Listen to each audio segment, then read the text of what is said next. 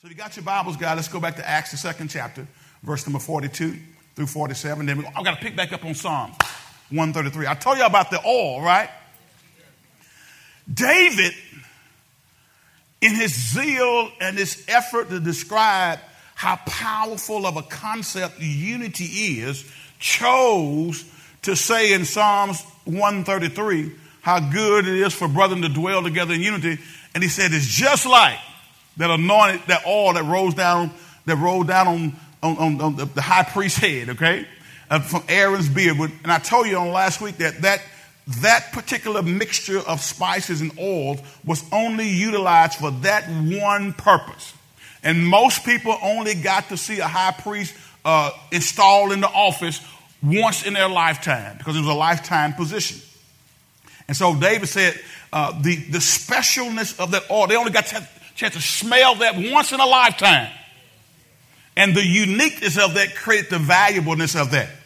And so that's like, that's what unity is like. Unity is so important to God that Jesus said, Jesus said as he prayed in John the 17th chapter, that through their unity, through their, through their being one, the world will know that you sent me, God. Now look at where we, uh, where we left off. We'll, we'll, we'll, pick back up here at, at second, uh, Acts the second chapter, verse number 42 through 47. The text says this. Let's read together. Glory to God. Let me find it right quick. Hallelujah. Acts chapter number 2. There we go. All right. All right. All the believers devoted themselves to the apostles' teaching and to fellowship and to sharing in meals, including the Lord's Supper, and to prayer. They devoted themselves to, back up again. All the believers did what? Devoted themselves to the apostles' teaching and to fellowship and to sharing in meals, including the Lord's Supper, and to prayer. Keep reading. Text says in the next verse, a deep sense of awe came over all of them, and the apostles performed many miraculous signs and wonders. 44. And all the believers met together in one place and shared everything they had. Text says in the next verse, they sold their property and possessions and shared the money with those who are in need.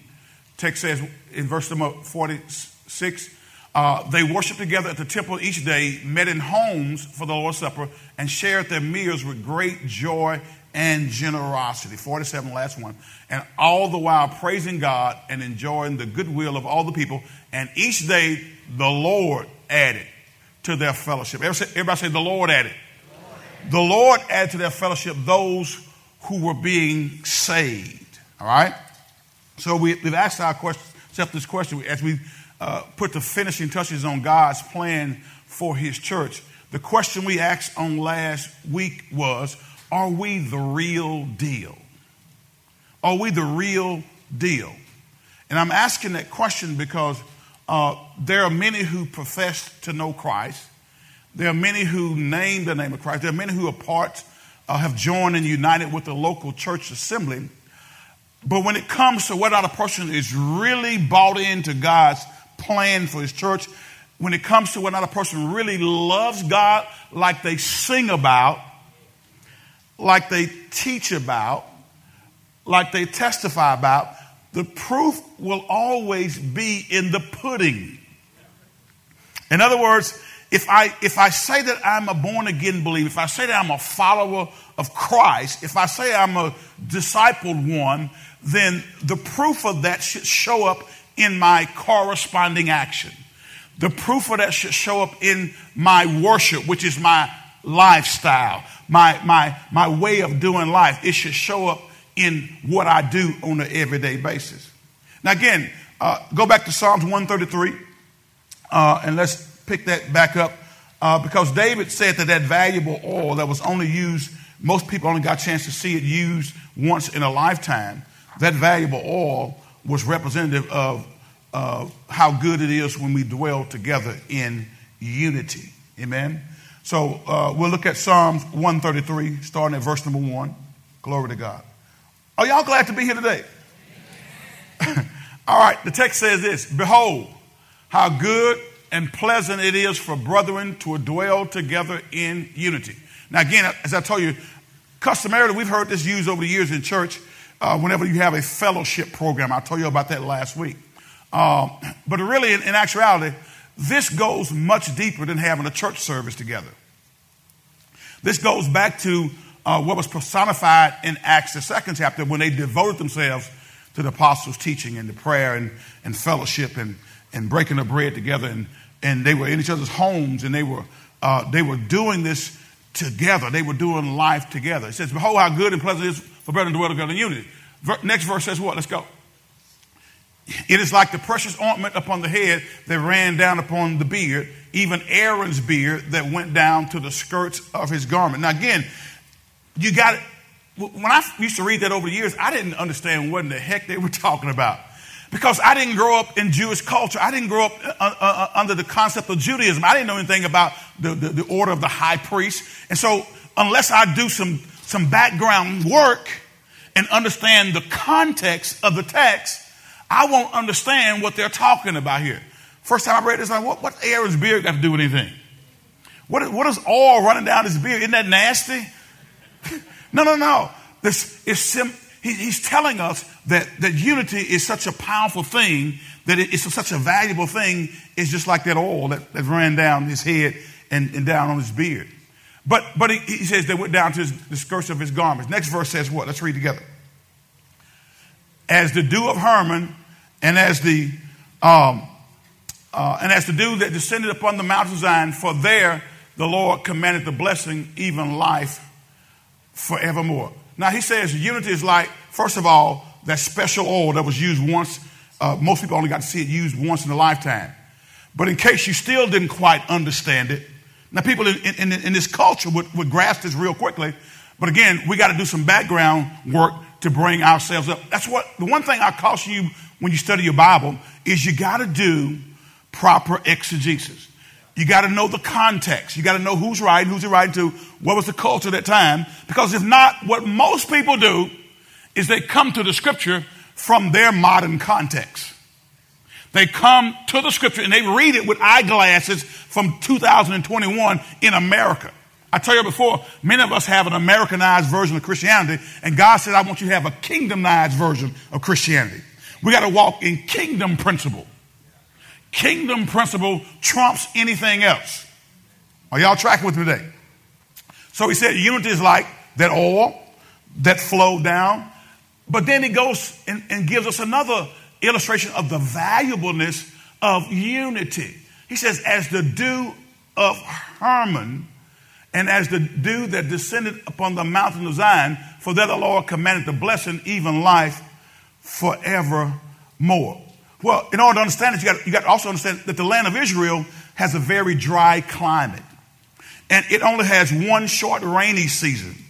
Then after that, all the plants and animals have to survive on the moisture that comes from one natural source, and that's Mount Hermon.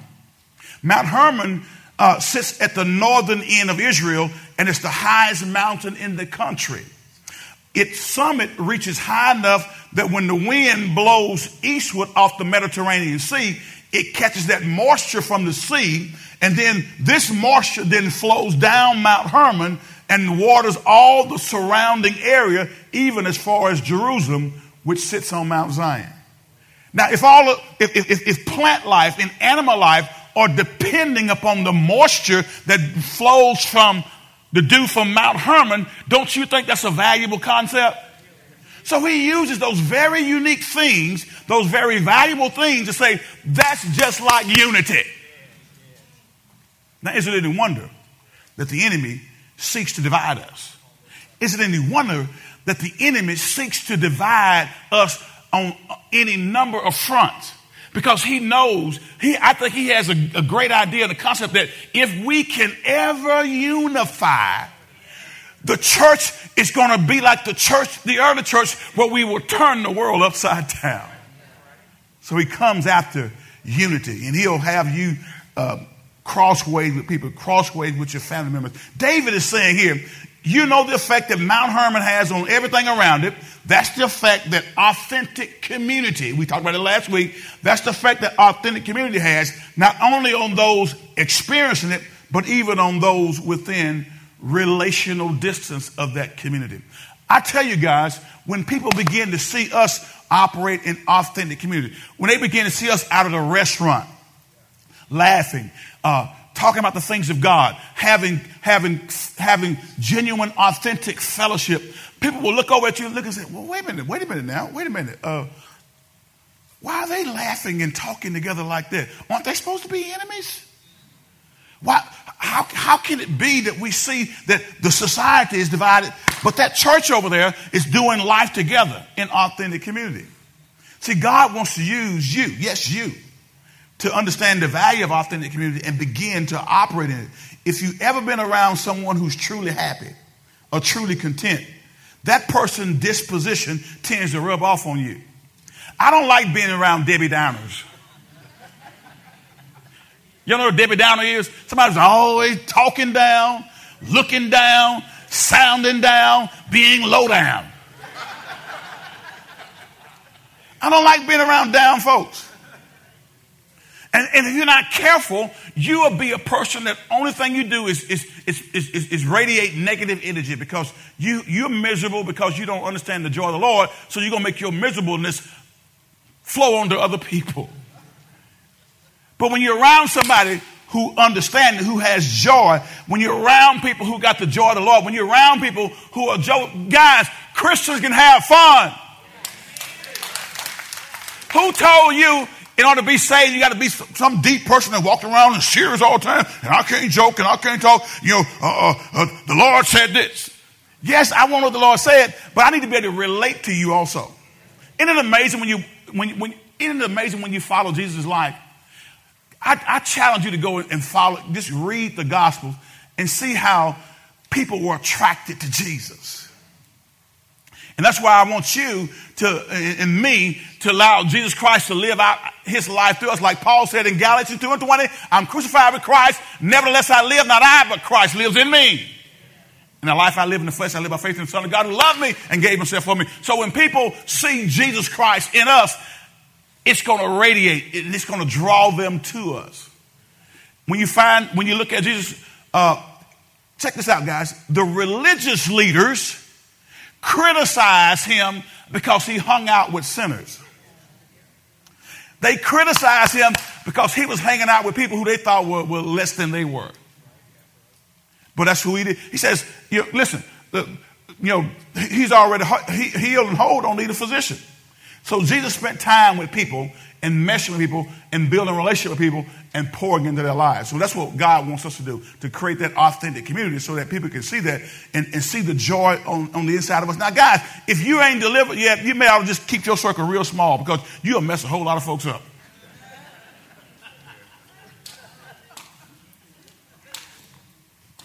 Now, some of y'all, now, all of us got some work, some work to do, right? Everybody say, look, look at yourself. Don't look at anybody else now. This ain't time to look at your neighbor. Look at yourself say, I got some work to do. I know I do, okay? I, all of us have some work to do. But now, I will tell you this.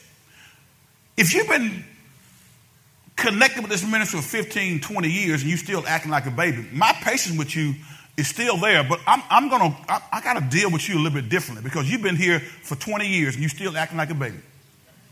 Still get upset because they didn't call your name. You know, Pastor, Pastor said, Pastor said this, and he said something about that thing. He didn't know I was over in that, in that EBC treat tent slaving like a dog, and I didn't get a chance to eat anything. And he ain't called my name on church anniversary. Now, were you doing it so I could call your name? Or were you doing it so you could serve the people who came to fellowship with us and, and for us to begin to build some relationships? See, why do you do what you do? Okay? That's the question you got to ask. Because if you're doing things to be seen and made, it's going to it's gonna become evident and, and it's going to show up in your feelings too. Because if I don't sing the song, if I'm not leading, I ain't happy. If I'm not teaching, I am not showing up. If my name is not on the top of the program, then well, well, you know, next time they get somebody else. See, when we have those type that type of mentality, guys, then now it becomes about us rather than about him. I do not care if my name is called one iota. If Jesus is lifted up,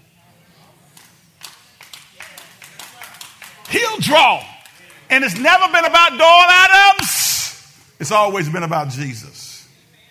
So, guys, so if real community is, you know, I, I, I told you David described the preciousness of it. If it's so precious, then why aren't we all experiencing it? Why are we not really running after that? Well, I think a lot of it, some of it, I think because of maybe we hadn't been taught about authentic community. Maybe you legitimately thought that coming to church and sitting in a Sunday school class was authentic community. But we, we read in, in, in, in Acts where they they, they broke bread together. They, they, they, they communed in each other's houses. They, they, I'm sure they had, they went to restaurants. They, they, they spent time away from the assembly doing life together. And that's how you really get to know somebody. Because, come on, can we be honest? How, how many y'all will be honest with me that you, you pretty much on your best behavior when you come to church? Let, uh, you gotta, you gotta come with me today. How many y'all out there act better in church than you do at home sometimes? I, I, no, no, no, no. Y'all not getting away with that. No, you, look, look at me. How many y'all act better when you hear than sometimes when you're there? Okay, do I need to call some witnesses who live with you? Do I need to call your husband or call your wife or call your children and ask them? We generally don't get up in the middle of, of service and start cussing at somebody. We generally don't. Some churches do. So, so, so for the most part, we, we, we, we, we're on our best behavior here. We look, we're looking good. We're looking nice. We're at church and, and, and we're not, we, we, we're smiling. Some of y'all left home frowning. But as soon as you got on the church park, like, hey, bless the Lord, highly favored. How y'all doing? Good to see you, sister. How you doing? I'm blessed to the Lord and highly favored. And you just got through. Mean mugging your, your spouse all the way to church. So we know how to put the, we know how to put on the front, but I'm asking the question, are you the real deal? Because we got to be the real deal to flow in authentic community. So, so can we unpack some more? Go to 1 Thessalonians chapter number 2. Glory to God. My, my, my, my. Now, before, before, yeah, let's go to 1 Thessalonians chapter number 2, and we'll begin our reading at verse number 1. 1 Thessalonians chapter number 2, and we'll begin our reading at verse number 1. Are y'all still with me today? Because I want to know, are we the real deal? Now, Paul here, as he writes this letter to the church at Thessalonica, Paul had, had experienced some persecution. And Paul had experienced the fact that there were many who were questioning the legitimacy of his apostleship. And, and we're going to look at a passage here in, in Acts 17 just for a second to kind of give you a, a glimpse into what was going on here. But let's, let's read a, a few verses, then I'm going to j- jump to Acts, the 17th chapter, okay? Let's, let's go. Are y'all there? Let's read. You yourselves know, dear brothers and sisters, that our visit to you was not a failure. Next verse. You know how badly we had been treated at Philippi just before we came to you and how much we suffered there. Text says, Yet our God gave us the courage to declare his good news to you boldly in spite of what? Great opposition. Go to Acts the 17th chapter, verse number 1 with me right quick. Acts chapter 17, verse number 1. Glory to God. So, so Paul has experienced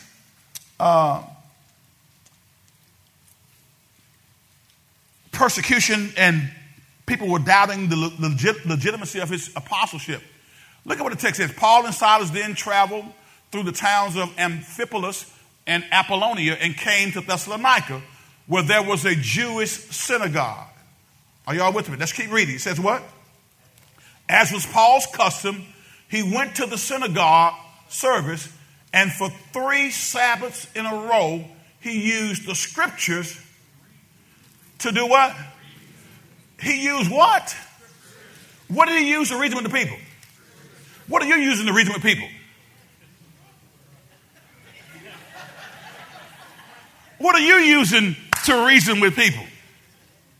Well, they said on Fox News, they said on CNN, they said on MSNBC. That's what a lot of Christians are doing, being discipled by 24 hour news networks. I'm telling you, get in your Bible and learn what the Word of God says and reason with people out of the Scripture. Are y'all with me today? Especially when you, I'm talking about when you deal with fellow Christians here. Because when you, you know, somebody's outside the church, they're not going to understand Scripture anyhow. So quit trying to preach the Bible uh, other than the message of salvation to somebody who's not even saved? How are you going to reason with somebody out of the scripture who's not saved? And the Bible says that you can't even understand the things of God except the Spirit of God gives you discernment. So if they're not saved, they don't have the Spirit of God to give them the revelation knowledge. So I can't, I, I, I can't reason with them other than the fact that I'm trying to get them saved. The message of salvation. Y'all with me? But with fellow Christians, because here's the problem, guys. The unity problem that, that, that that's, that's, going on now is, is the church is divided. The church is messed up. And we're not appreciating the valuableness of unity as David expressed it in the form of the oil that flowed down Aaron's head to his beard, in the form of the dew that flowed from Mount Hermon that, that provided uh, nourishment and water for all animal and plant life. The valuableness of that. We we're, missing that in the church. Keep reading. As was Paul's custom, he explained the prophecies and proved that the Messiah must suffer and rise from the dead. He said, This Jesus I'm telling you about is the Messiah. Let's keep reading. Some of the Jews who listened were persuaded and joined Paul and Silas, along with many God fearing Greek men and quite a few prominent women. All right? But some of the Jews were what? Were jealous, so they gathered some troublemakers from the marketplace.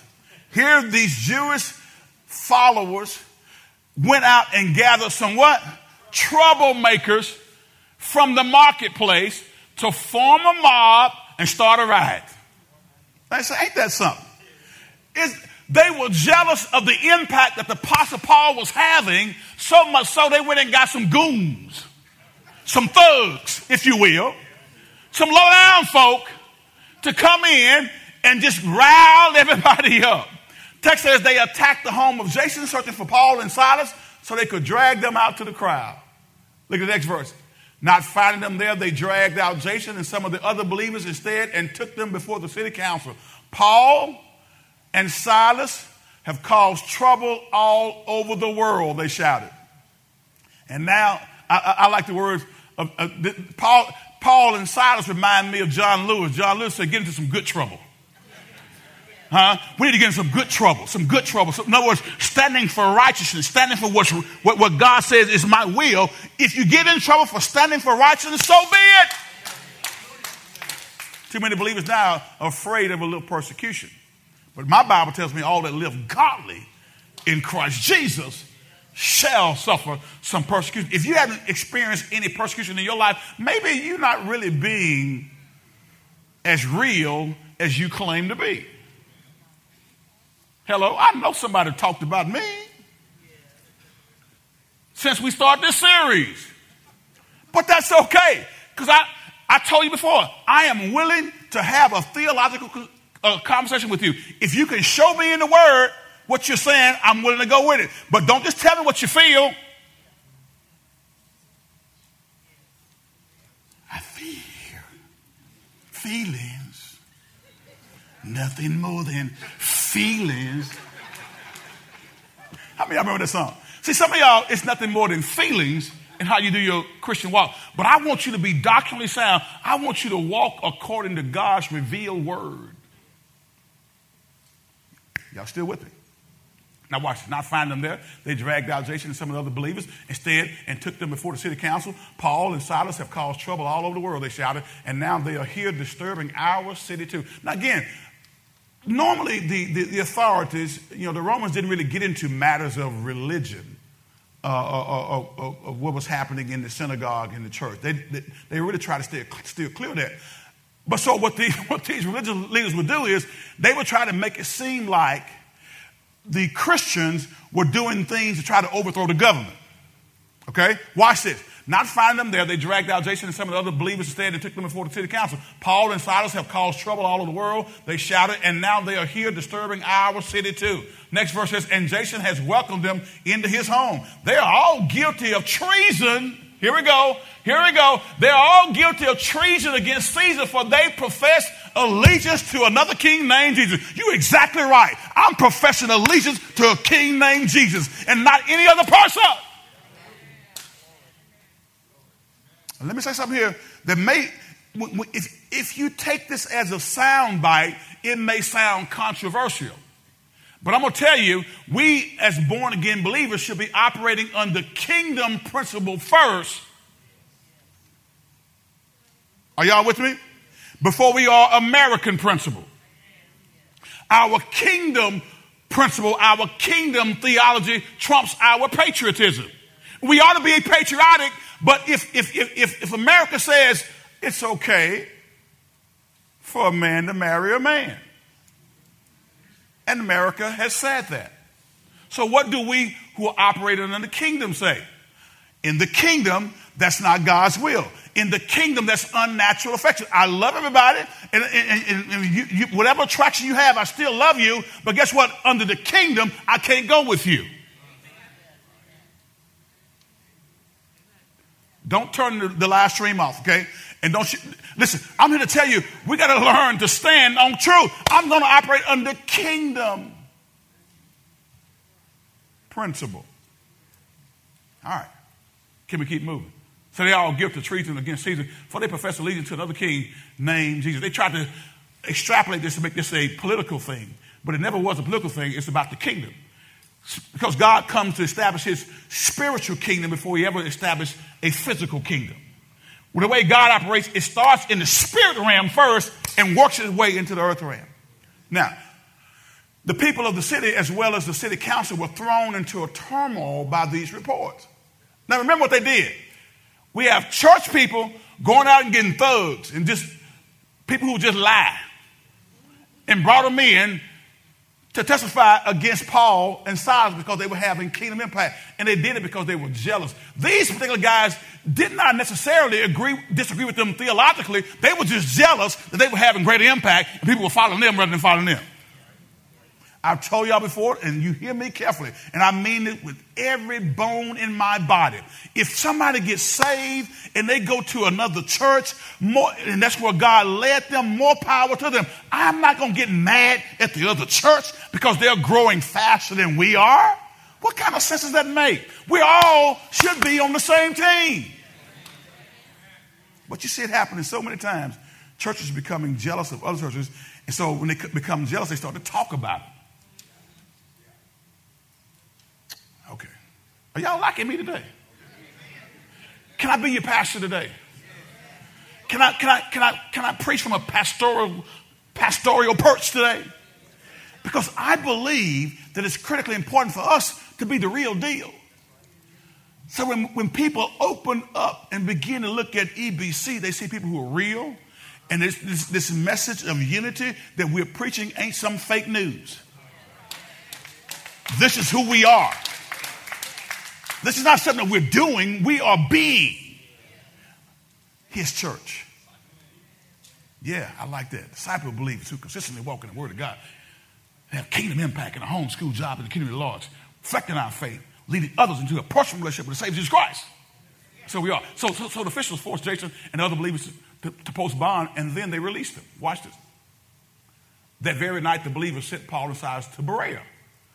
When they arrived there, they went to the, there they go again. They go into the Jewish synagogue. See, if, you know, uh, customarily, if, if there were at least 10 men, 10 Jewish men, they could start a synagogue in, in wherever, wherever uh, they were located. So whenever Paul got, Paul got to town, what they do? They immediately went where? To the Jewish synagogue. Next verse, let's read. Come on, let's go. It says, and the people of Berea, watch this, were more open-minded than those in Thessalonica. And they listened eagerly to Paul's message. They searched the scriptures day by day to see if Paul and Silas were teaching the truth. I challenge you to search the scriptures. When we go to the Word of God, go home and check me out. That's what they were doing. They were more, oh, the, the, I think the, KJ, the KJV said they were more noble than the other ones because they searched the scripture, they listened, and they searched scripture day by day to see if, if what Paul and Silas were teaching the truth. Next verse. Let's go. Come on, guys. As a result, many Jews believe, as did many of the prominent Greek women and men. This is one of the first times we see where, where, where the gospel message actually is reaching the upper crust in society, so to speak. These were very prominent people who were being saved here in Thessalonica. Are y'all with me today? So it's, it's, it's, it's, moving, it's moving at a rapid pace into this Gentile region, and, and now this word is being preached to some and being received by some prominent folks in that society. But again, prominent, I, want to say that from a standpoint of identifying from a cultural standpoint. I've told y'all before, and I'll say it again. In the church, it doesn't matter how much money you have out there. It, it doesn't matter what position you have. We're all on equal footing in the body of Christ. Your title out there doesn't make you big in here. It's, we all are, are working in, in the, the quality I'm looking for is somebody who's willing to serve. I said somebody who's willing to serve, not just talk about it, but everybody say be about it. All right. But when some Jews in Thessalonica learned that Paul, now, let, let, let watch this. They, they left Thessalonica and they're over in Berea preaching. But that wasn't good enough for these Thessalonians. Watch this. But when some Jews in Thessalonica learned that Paul was preaching the word of God in Berea, they went there and did what? Now y'all got to remember what was Paul doing? Paul was taking the message of a multi-ethnic church across the globe at that time. And again, some of these Jewish Christians didn't like that. And so what did they do? They heard he was preaching there and they went there and did what? Stirred up trouble doubting his apostleship. So let's get back, get back, if you will. Look at your outline. Um, first and foremost, we're talking about the characteristics. I, I asked the question, are you the real deal? Let's talk about the characteristics of, of the true church. Uh, and we'll look at, again, we just read verses 1 through 4. And so, so, so a true church, a person who's the real deal will base their life off of biblical principle, biblical authority. The basis of Paul's message was God given. Biblical authority is a two way street. Number one, its pulpit ministry must be based on biblical authority. And number two, its members' lives must be bound by biblical authority. Come on, let's look at it again. If we're going to be the real deal, if we're going to be the true church, then the pulpit ministry must be based on biblical authority. I, I, I shouldn't be up here preaching philosophy. Now, again, as we go through and talk about different subjects and titles, I will reference different material, that type thing. But the ultimate, the ultimate truth teller is the Word of God. I don't apologize for being a Bible believing in a Bible teaching church. Okay? So, all right, so its pulpit ministry must be based on biblical authority. You, you would say, well, Pastor, doesn't that go without saying? Well, it should, but, it, but you, if you listen to a lot of messages, a lot of messages are not biblically based. It's politically based. It's culturally based. And I'm going to stay with the Word of God. Amen? Everybody say Doyle Adams. Say, say my name like you love me. Say Doyle Adams, is going to stay with the Bible. Thank y'all so much for recognizing it, okay? All right. So let's keep moving. Biblical authority. Now, this is really important because I told you on last week, I'm going to talk to you about two kinds of faith that exists, I believe. Because biblical authority has to be born out of, of, of, of us being a people of faith and, and, and taking that faith and, and let it be a part of our life on a, on a daily basis. Uh, two kinds, this is not on your notes, just write, this, write these down. There's two kinds of faith that I see uh, in general, okay? Don't shoot me. You say, well, I know five. Well, okay, five. Okay. I'm talking about two in general, right quick. First of all, there's, there's the Thomas kind of faith, that, that kind of faith that Thomas had. Go to John, the 20th chapter, and look at verse number 20 through 24 through 29. The Gospel according to St. John, and we're going to look at the 20th chapter, and then we're going to look at verses 24 through 29. John, the 20th chapter, and look at verses 24 through 29. Text says that one of the 12 disciples, Thomas, nicknamed the twin, was not with the others when Jesus came. They told him, We have seen the Lord. But he replied, Watch this. This is, this is, this is how a lot of believe, a lot of professed Christians are. I won't believe it unless I see the nail wounds in his hands. Put my fingers in fingers in them. Not fingers, fingers in them. Did I sound like I was from the country just then? Put the fingers, what is the fingers? Is that an A in that? No. Help me, Brother Terry. Come on. I won't believe it unless I see the nails in his hands, put my fingers into them, and place my hand into the wound in his side. Now, again, guys, this is after the resurrection. Other disciples had saw Jesus. Uh, and look, look at what it says. Eight days later, the disciples were together again. All right? And this time, Thomas was with them when Jesus appeared. The doors were locked, but suddenly, as before, Jesus was standing among them. He was just there. Peace be with you, he said.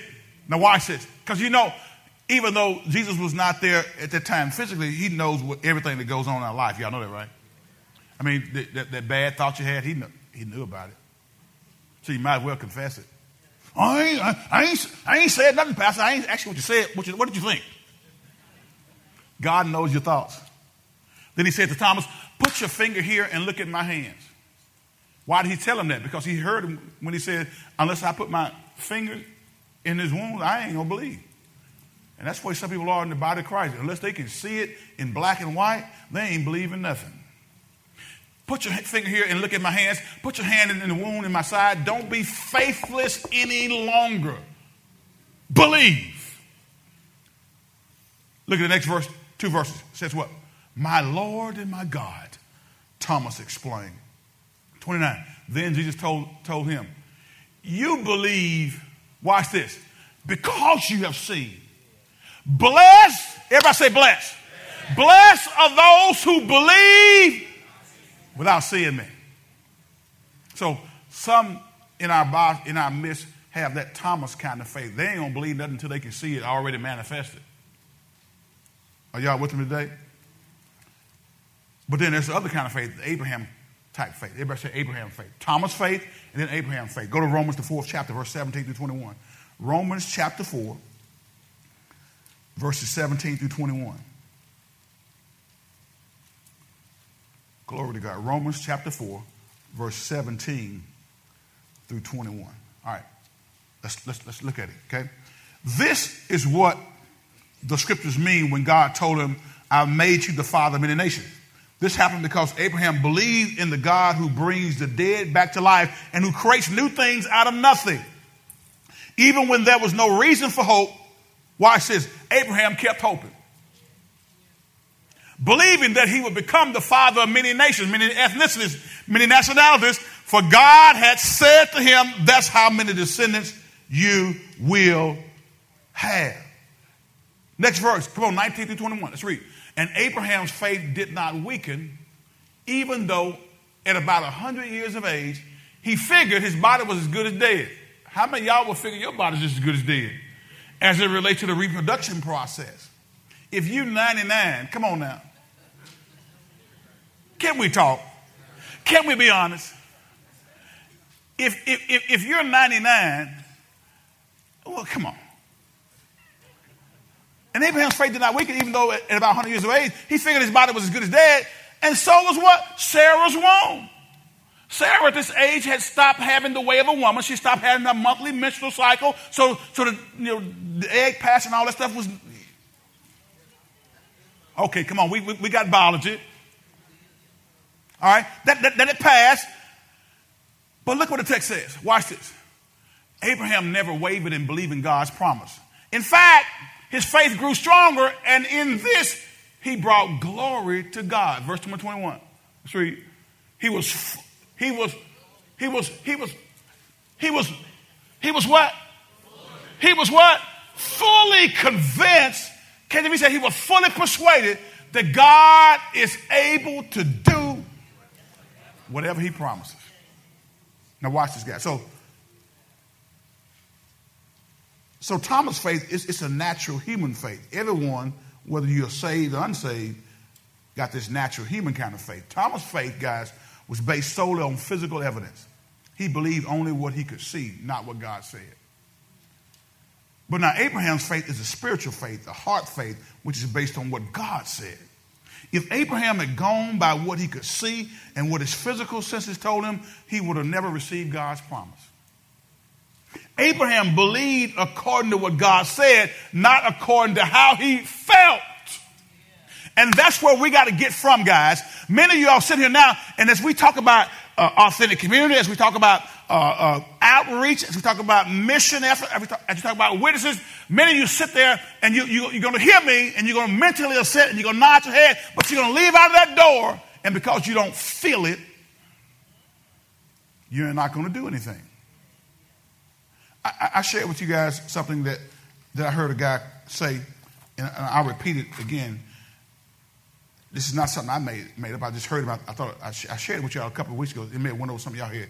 He said, It's easier to act my way into a feeling than to feel my way into an action.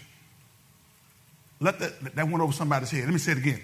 It's easier to act my way into a feeling than to feel my way into an action. Let me give you an illustration. Um, there were times when I was playing football at Louisiana Tech when we had back then we had two a days plus a weight training period on some days. So you had to practice in the morning. Come on, uh, around seven o'clock or so, and then we come back in the afternoon around four or five o'clock in the evening.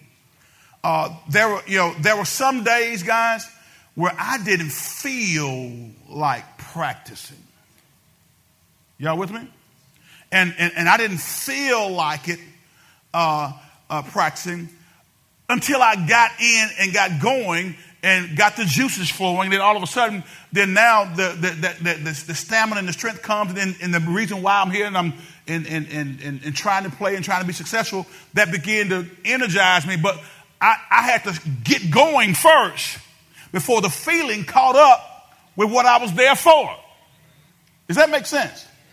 So what I'm telling you is when once you know what the word of God says, quit trying to feel your way into the action and act your way into the feeling. Are y'all still listening to me? Because many of y'all sit there and say, well, you know, I, I, I but Pastor, I, I just ain't into that. Into obedience. Well, you must not be into God.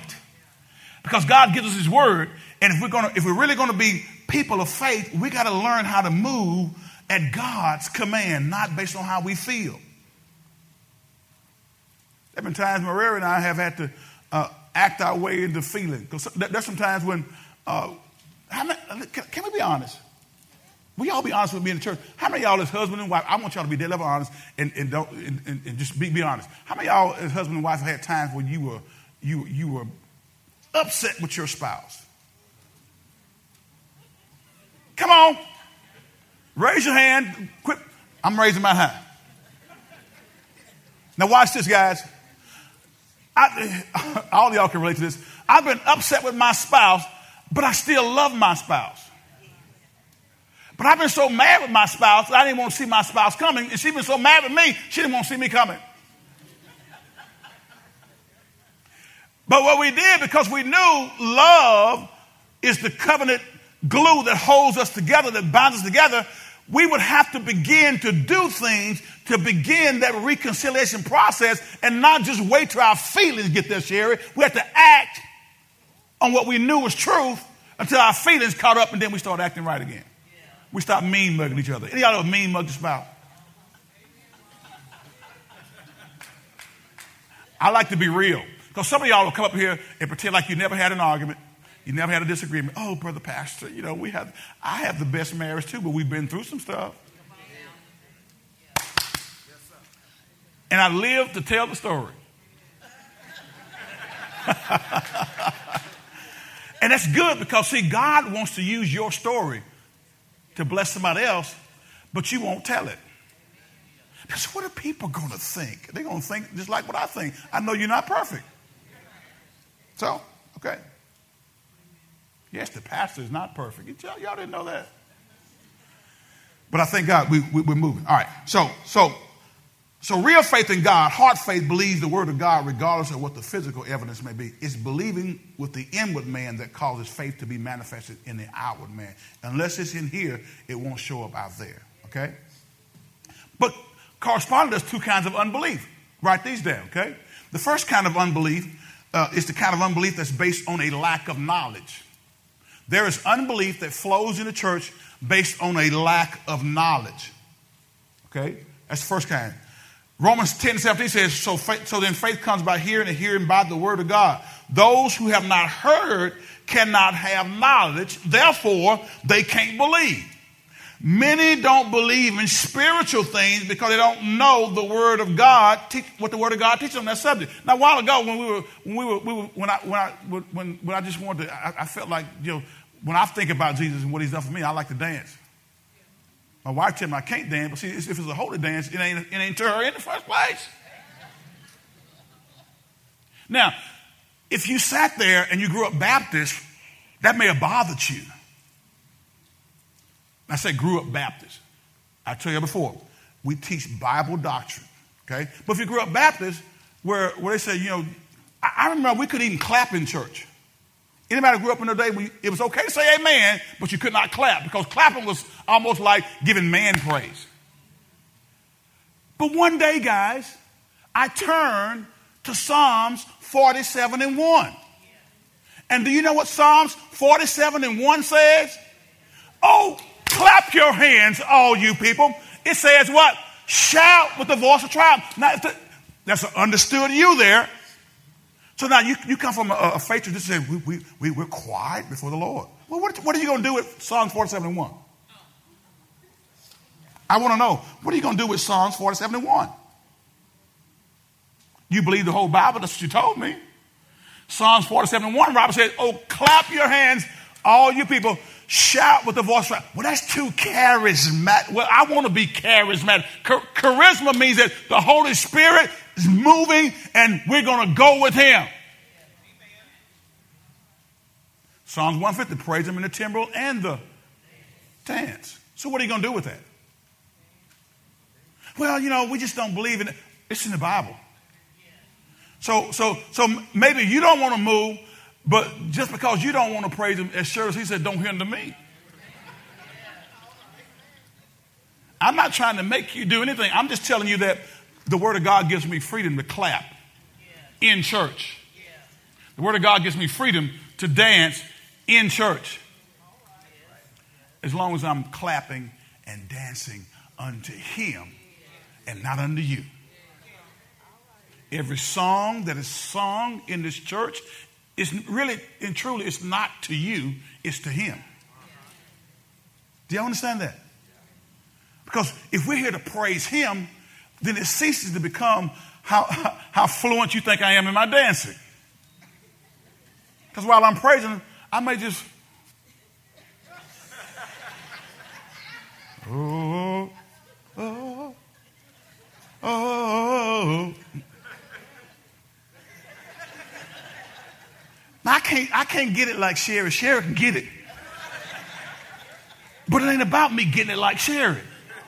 It's about me dancing unto the Lord. Are y'all with me? So let's be biblical.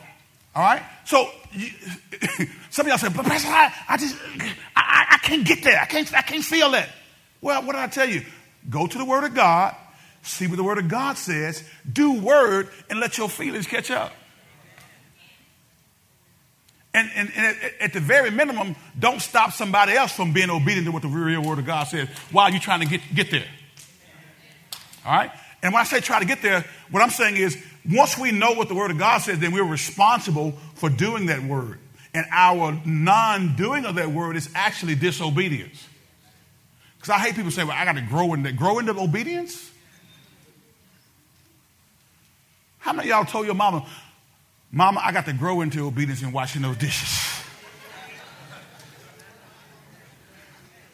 No, you didn't grow into obedience. You, you did what mom and dad told you to do. Now, some of these parents nowadays, uh, yeah, uh, yeah, kids just, they got 15,000 chances. You had one. one word of warning. Amen. All right, so, so first kind of unbelief is unbelief that's based on lack of knowledge. And I'm going to finish on time today, y'all. Because I'm going to stop when my time is up. I'm telling y'all right now, I got four minutes left. So first, first kind of unbelief that's based on lack of knowledge. The cure for this kind of unbelief is getting knowledge of God's word. So if I don't know, I just don't know. Okay? I can't blame if you don't know. But once you do know, why we went through this study. Once you do know, now you are held accountable for what you know. It would be better for you not to have went through the study on multi-ethnic church than to go through it and reject it. because now you know. It would be better for you not to know what the Word of God says about marriage than, than to get into marriage and do marriage the way you want to do it. It would be better for you not to even have had a teaching on giving than to come to church and be taught on giving and then reject that. Because now you're in rebellion, because now you know. Okay? Are y'all with it? So the first kind of unbelief is that based on a lack of knowledge of God's word. There are some people who aren't taught certain things uh, in the Word of God. I believe in having a well rounded diet from the scripture. I can't just get up and talk on healing every day. I can't get up and talk on, on giving every day. I can't just talk on marriage every day. We got to have a well rounded diet. You need some vegetables along with your peach cobbler. Can I get it along with your stuffed shrimp? My wife brought me some yesterday and I ate all of them, and they were good. Second, there is the kind of unbelief that comes from, listen to this, a rejection of the knowledge that's presented. So, two kinds of unbelief. One, you just don't know, you hadn't been taught it, so, so you don't have faith, because faith comes by what? Hearing, and hearing by the word of God. If I hadn't heard it, I can't have faith for it. But once I can hear it, God's revealed word, I can Faith will come as I take that word and meditate on it and make a conscious decision to walk in it. Faith cometh by hearing, and hearing by what? The word of God. You don't get faith just by praying for it. It comes from having knowledge of God's word. That's why I want to teach you, okay? So the, the second kind of unbelief comes from a rejection of the knowledge of God's word. Look at, if you can, pop it up real quick. Well, I'll read it to you from the NLT. Hebrews 4 and 6 says this in reference to entering into God's rest. It says, So God's rest is there for people to enter, but those who first heard this good news failed to enter because they disobeyed God. This is in reference to the children of Israel as it relates to the land of promise. God had told them, I've given you a land over in Canaan. It's yours. I've already given it to you. Go in and possess it. They sent 12 spies. Ten came back, says it's just like God said. It's flowing milk and honey, but there's giants in the land and we cannot take it. Woe is us. We cannot take it. But God had already said, it's your land. I've already given it to you. Go in and possess it. That's what the word of God says. But they rejected God's word. So the second type of unbelief comes from rejecting the knowledge of God's word. So there's some people in this church who heard the word, but because of their experience, they rejected the word. Because of what they've been through, they rejected God's plan for his church.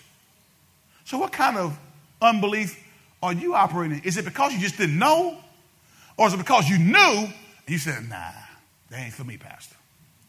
Well, if you belong to God, whatever's in his word is for you. Are y'all with me? The KJV says they entered not in because of unbelief. Another translation says they entered not in because of unpersuadableness. They were not, they were not able to be persuaded to do the word of God. And again, it's referring to the children of Israel. They could not plead innocence due to ignorance because God had told them to go in and possess the land of Canaan. The children of Israel knew what God said, but they couldn't be persuaded to act upon it. And please don't find yourself in that position. They, like many Christians today, were unwilling to allow the Word of God to govern them. So look, look back at our, at our two points here. We, I, I got one today, okay? Biblical authority. The basis of Paul's message was God given biblical authority is a two way street. Its pulpit ministry must be based on biblical authority, and its members' lives must be bound by biblical authority. Now, as I get ready to go to my seat, I need you to listen to me carefully. Many of y'all have been, been a part of this ministry for a period of time, and you, you start on the peripheral. You come, you may even give and support, but you're on the peripheral. We ask the question are we the real deal? So, when you're the real deal, you can't remain on the peripheral. You got to be drawn to God and His Word and begin to bind your life by it. Are y'all with me? God says, I want to use every last one of y'all in here. And everybody in here has giftings that the Lord wants to use to get kingdom principles beyond the four walls of this church and out into our community. God wants to use you to help bridge the gap by building authentic community and taking that display of authentic community out to a world that sorely needs it. But if you're not the real deal, if you kind of just fake and you kind of come in, and you, you come on Sunday, but you, you know your, your, your, your level of, of, of involvement doesn't go beyond Sunday morning, then you're not really growing. I'm going to say you're not the real deal yet. I ain't say you weren't saved, but I'm saying you're not the real deal. Because Paul, we're going to see as we walk down through this, this second chapter of 1 Thessalonians on next week, Paul was the real deal. Dude suffered a lot. Dude went through a lot because his Savior was so important to him that it didn't matter that people left him. It didn't matter that folks talked about him. It didn't matter that friends scattered. Some even, some, some, it's debatable about whether or not Paul was ever married or not. Some say he was married and his wife left him when he, when he started running after Christ. And, and some say he never was married. I don't know. But, but I do know this he was sold out for Jesus. He was the real deal. What about you? Every head bowed, every eye closed. Father, we thank you.